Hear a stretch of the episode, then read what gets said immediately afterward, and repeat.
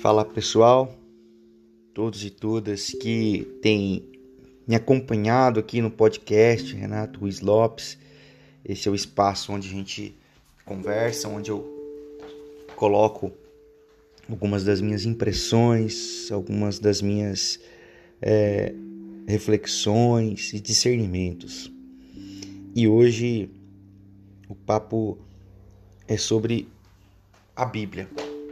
Vamos falar um pouquinho sobre as leituras e as concepções. É, não vou entrar tanto no aspecto teológico, histórico é, é, e nem antropológico. A minha leitura vai ser mais uma leitura pastoral e uma impressão como pastor nesses tempos atuais. Vamos nessa. Então, é, para começar, eu gostaria de afirmar e reafirmar o meu compromisso com o texto sagrado e o meu amor pela Bíblia, como pastor batista.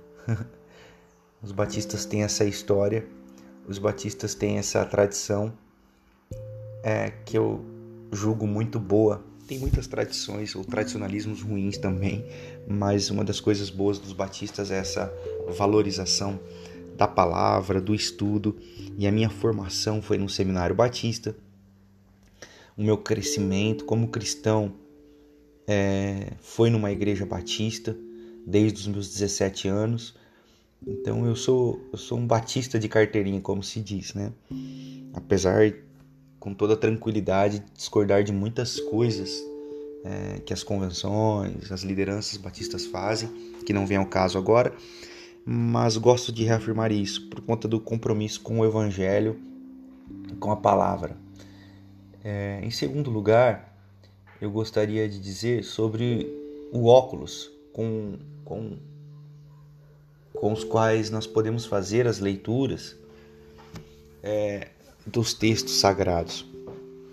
Vejam, nós podemos ler é, a Bíblia como um livro dogmático, um livro onde nós vamos tirar é, os dogmas, nós vamos tirar as nossas regras para a vida e assim lermos através da Bíblia um Deus que estipula um conjunto de regras e um conjunto de dogmas ou dogmáticas para que a gente possa agradá-lo e assim desfrutar da sua benevolência. Essa é uma leitura. É uma outra leitura que nós podemos fazer é de um livro simplesmente histórico, registro de histórias. E uma outra leitura, eu poderia dizer várias aqui, enfim, mas estou fazendo de uma forma mais simples possível, acessível. É, e a outra forma que eu, é a que eu mais gosto é, é, é, é ter a Bíblia como um, livro sagrado, ter a Bíblia como um livro que me inspira a viver uma vida que agrade a Deus. Então a Bíblia é um referencial para que eu viva uma vida que agrade a Deus. E vivendo uma vida que agrade a Deus, que louve a Deus, eu sou é, feliz eu sou uma pessoa melhor e sendo uma pessoa melhor, de fato, é, por ser uma pessoa melhor, eu vivo mais abençoado e abençoador, abençoadoramente, vamos dizer assim. Porém, na minha curta ainda jornada pastoral, tenho entendido a dificuldade das pessoas com essa terceira leitura da Bíblia. O primeiro aspecto que eu vejo dessa dificuldade é porque as pessoas querem ouvir da boca do pastor ou da voz que sai da igreja ou dos púlpitos algo que elas concordem. É aquele lance, né, de ah, eu quero ouvir eu quero ouvir da boca de alguém aquilo que eu penso. É, então não é de se espantar a migração religiosa ou a migração denominacional absurda que acontece nos nossos dias. Você já reparou nisso? É, então, esse é um dos motivos. Um dos motivos da migração denominacional é por quê? Porque o pastor, ou a liderança, ou a igreja não fala aquilo que o consumidor, essa é a expressão mesmo, não estou errando, o consumidor não está disposto ou não quer ouvir. Então, devido ao mercado ser amplo, devido ao mercado ser grande, ou seja, você tem um mercado para todos os tipos, gostos e anseios, a, essa migração denominacional acontece num volume muito alto com muita frequência. Repare bem, veja quais são as pessoas que se identificam com sua comunidade. São pouquíssimas.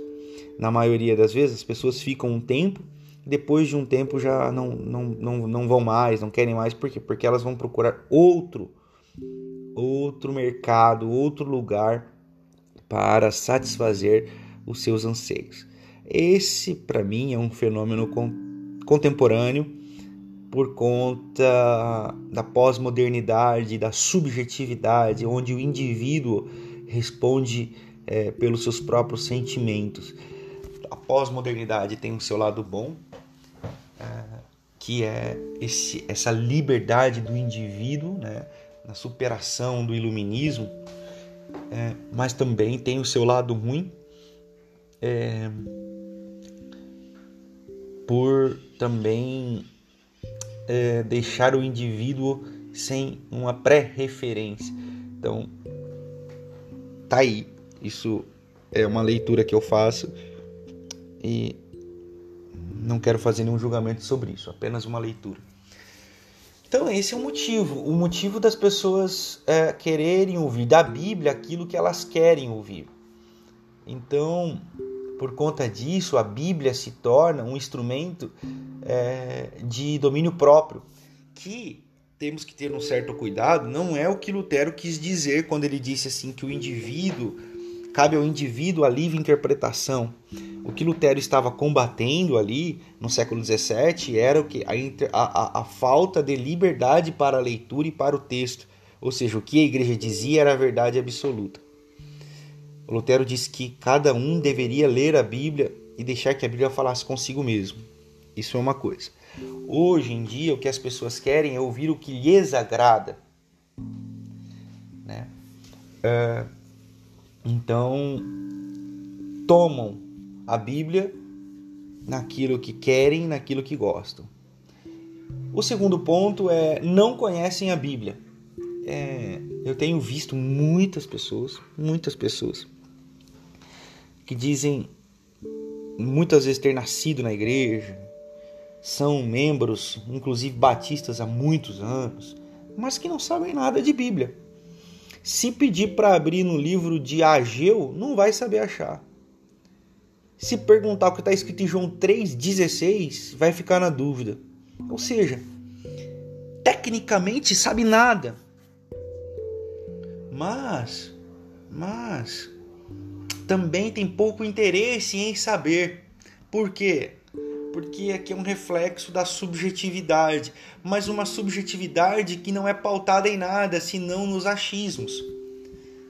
Né?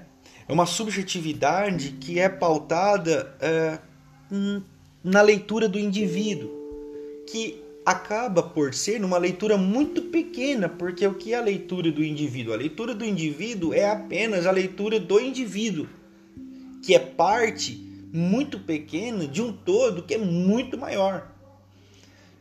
E aí o que, que nós temos? A leitura pequena da parte de um indivíduo que interpreta o todo que é muito maior a partir da sua pequenez. Então nós temos o que? A leitura de um todo a partir de um pequeno. Isso é muito perigoso porque é, é, vai, vai, vai ficar complicado. A Bíblia nos dá essa noção da nossa pequenez. É através da Bíblia e, e do conhecimento do, dos textos sagrados que nós vamos ter noção dessa pequenez. E na nossa pequenez nós descansamos na grandeza daquele que é maior daquilo que para nós é muito grande. Então, ao conhecer a Bíblia, ao conhecer os textos sagrados, nós não esse aqui depois eu vou falar na frente, nós não deveríamos nos tornar portadores de uma verdade absoluta, mas nós deveríamos nos tornar portadores de uma consciência. Por isso que eu gosto de dizer sempre que a Bíblia, o Evangelho, ele trabalha a nossa consciência. Ela é consciencial. porque ela vai moldar a nossa leitura. Mas as pessoas não conhecem a Bíblia. As pessoas não querem. É, essa é a minha leitura, ok? É só a minha leitura. Não sei se eu estou certo se eu estou errado. É só a minha leitura, mas a impressão que eu tenho é que as pessoas não querem conhecer a Bíblia. As pessoas não querem se aprofundar nos textos sagrados. E aí, eu vou fazer um parênteses aqui. Eu não sei se isso é fruto. E eu tô dizendo, eu não estou dizendo de gente é, nova convertida, não. Eu estou dizendo de gente de anos de igreja. Eu não sei se é reflexo de um cansaço com a história religiosa. Eu não sei se é, se é cansaço com a fadiga religiosa. Não sei. Mas a impressão que eu tenho é que as pessoas se acomodaram naquilo que tiveram e acham que que é suficiente. Então, não querem conhecer. E, e, e, e esse movimento deflagra, degringola num outra coisa. Ou seja, a pessoa não conhece a Bíblia, a pessoa não quer conhecer a Bíblia, tem um conhecimento raso, raso, muito raso da Bíblia e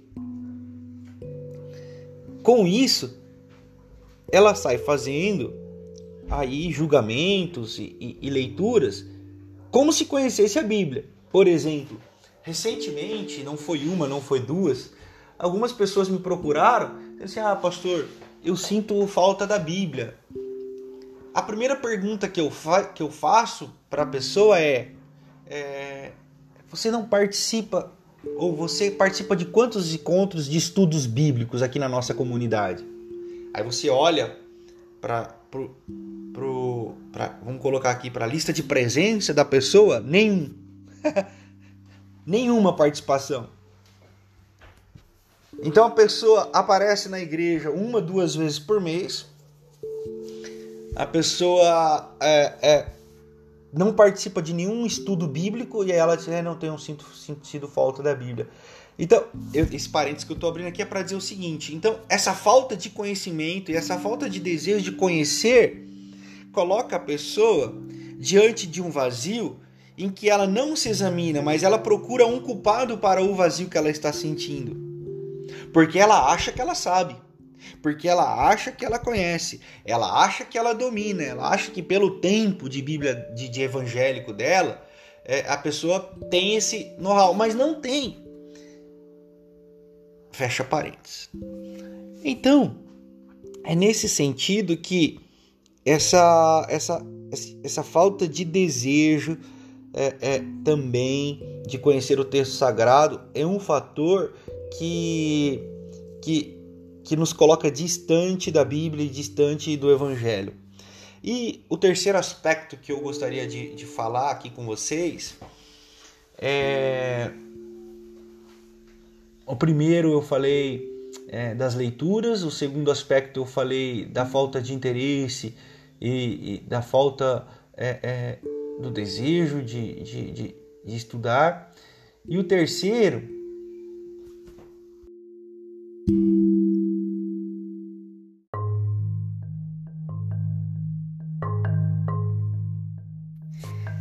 é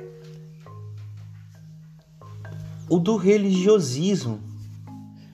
Veja, não é, não é incomum as pessoas é, aparecerem aqui na, na primeira igreja batista em Botucatu, vou dizer da, do meu lugar de fala, da minha experiência pastoral, que é a minha ideia aqui nesse podcast, é, cansadas e sobrecarregadas com a religião. E chegam cansadas do peso, do fardo da religião. Mas esse cansaço é momentâneo porque para elas é muito difícil deixar as amarras da religião, porque é um processo muito difícil de sair. Uh, o Paulo Brabo, um, um, um, dos autores que eu gosto muito, ele escreveu um livro, é, Bacia das Almas, Confissões de um Ex-Dependente de Igreja. Ele diz assim que é, o, vício, o vício da religião é tão tanto quanto mais pesado que o do crack. É, é pesado essa fala dele, mas eu tenho testificado e comprovado. É muito difícil a pessoa se libertar da religião, das amarras da religião, porque gera para ela uma sensação de conforto e gera para ela uma sensação de saciabilidade é, é, na prática religiosa. Então, é, nesse caminho, ah, as pessoas chegam aqui na PIB é, cansadas e sobrecarregadas, e ao se depararem com a liberdade, elas caminham em qual sentido? É, na PIB, a gente trabalha muito aquilo que eu aprendi com o pastor Ed Henikiewicz, que ninguém tem que. Ninguém tem que. É, então, você não tem que dar dinheiro aqui na PIB. Você não tem que vir no culto. Você não tem que participar de nenhum ministério. E as pessoas se agradam. Isso no começo é lindo. Então, eu tenho a pessoa é, que vai na igreja uma vez por mês, eu tenho a pessoa que é, dá, dá, faz a, aqui na PIB nós chamamos de partilha, faz a partilha quando quer, é, quando entende. Então nós temos isso. Eu estou dizendo, essa é uma parte. Tem gente que participa, tem gente que contribui regularmente, porque entendeu que o tem que não é uma obrigação, mas não significa que a pessoa não vai fazer. Ela só não vai fazer por obrigação, mas ela compartilha, ela participa, ela se dedica. Ela não dá os 10%, ela dá 20, dá 30, tem gente que dá 50. Então, esse pessoal entendeu o evangelho. Esse pessoal entendeu a mensagem, mas o tipo de gente que não lê a Bíblia e que não entende a Bíblia, quando escuta o tem que, não tem que, principalmente quando vem cansado da fadiga da religião e fastigado da, da, da fadiga que a religião é, proporciona, eles gostam. Eles gostam. Ah, ah, então, aí eu tenho esse pessoal que aparece uma vez por mês, que é, eu, eu quase que digo que são os usuários, né? Então, e tá tudo certo, porque ninguém tem que nada mesmo. Então eu não, eu não, eu não fico cobrando de não veio no culto, não fico cobrando, porque até porque não tem controle de quem dá, de quem não dá, dízimo, partilha. Mas é, é, um outro fenômeno está acontecendo um outro fenômeno está acontecendo. E qual é? é as pessoas retornando para um caminho de sentir falta do peso. E como que elas declaram essa sensibilidade à falta do peso? Culpando a igreja. Ah, então falta aí, falta, falta isso, falta aquilo. E quando você pergunta o que está faltando, é falta isso. Aí quando você olha esse isso, quando você dá nome ao que é isso que ela está sentindo falta, é a falta de uma leitura religiosa da Bíblia.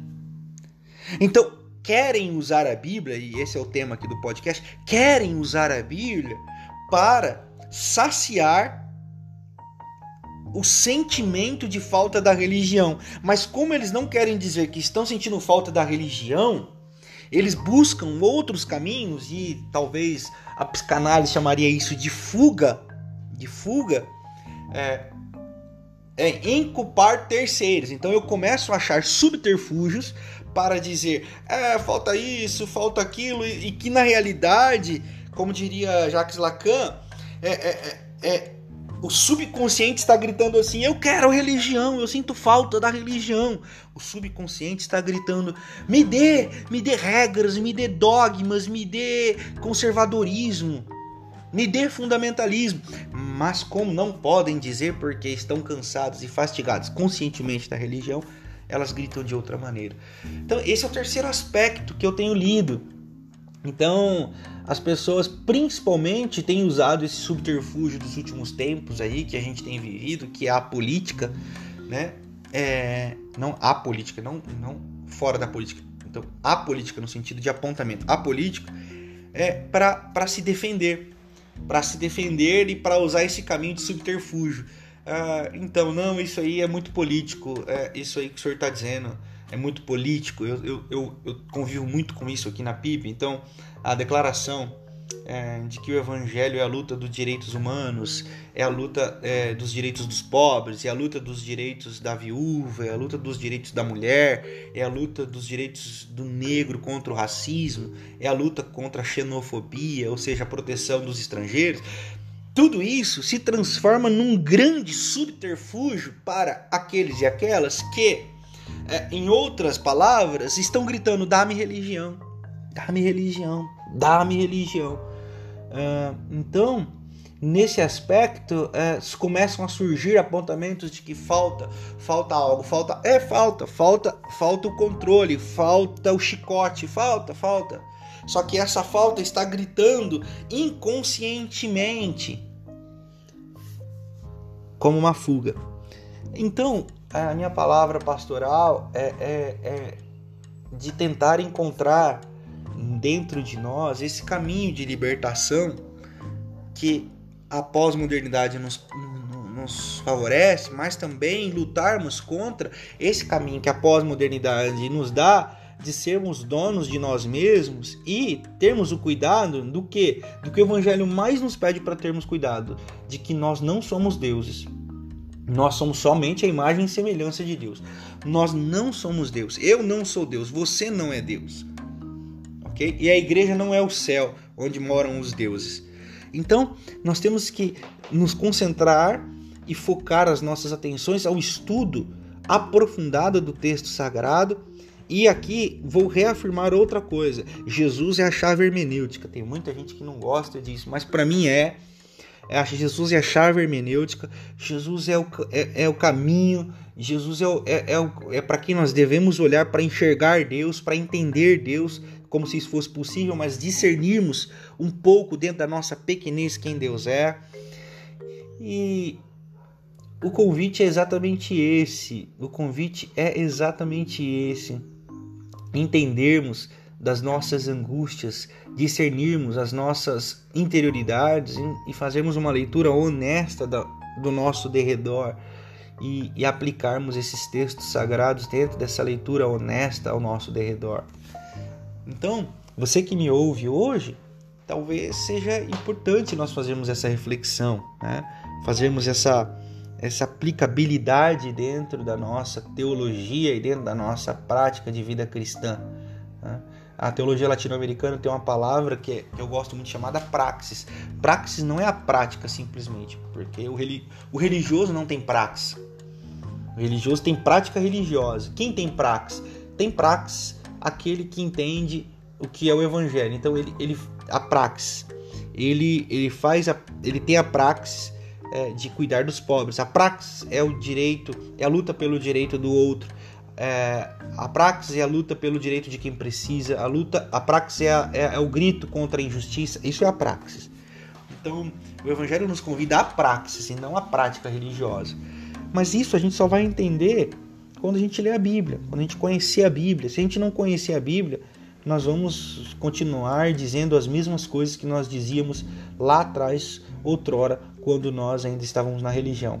Ou quem sabe, talvez não seja lá atrás, talvez seja ainda muito no presente, porque tem muita gente, muita gente mesmo que pensa que saiu da religião, mas não saiu.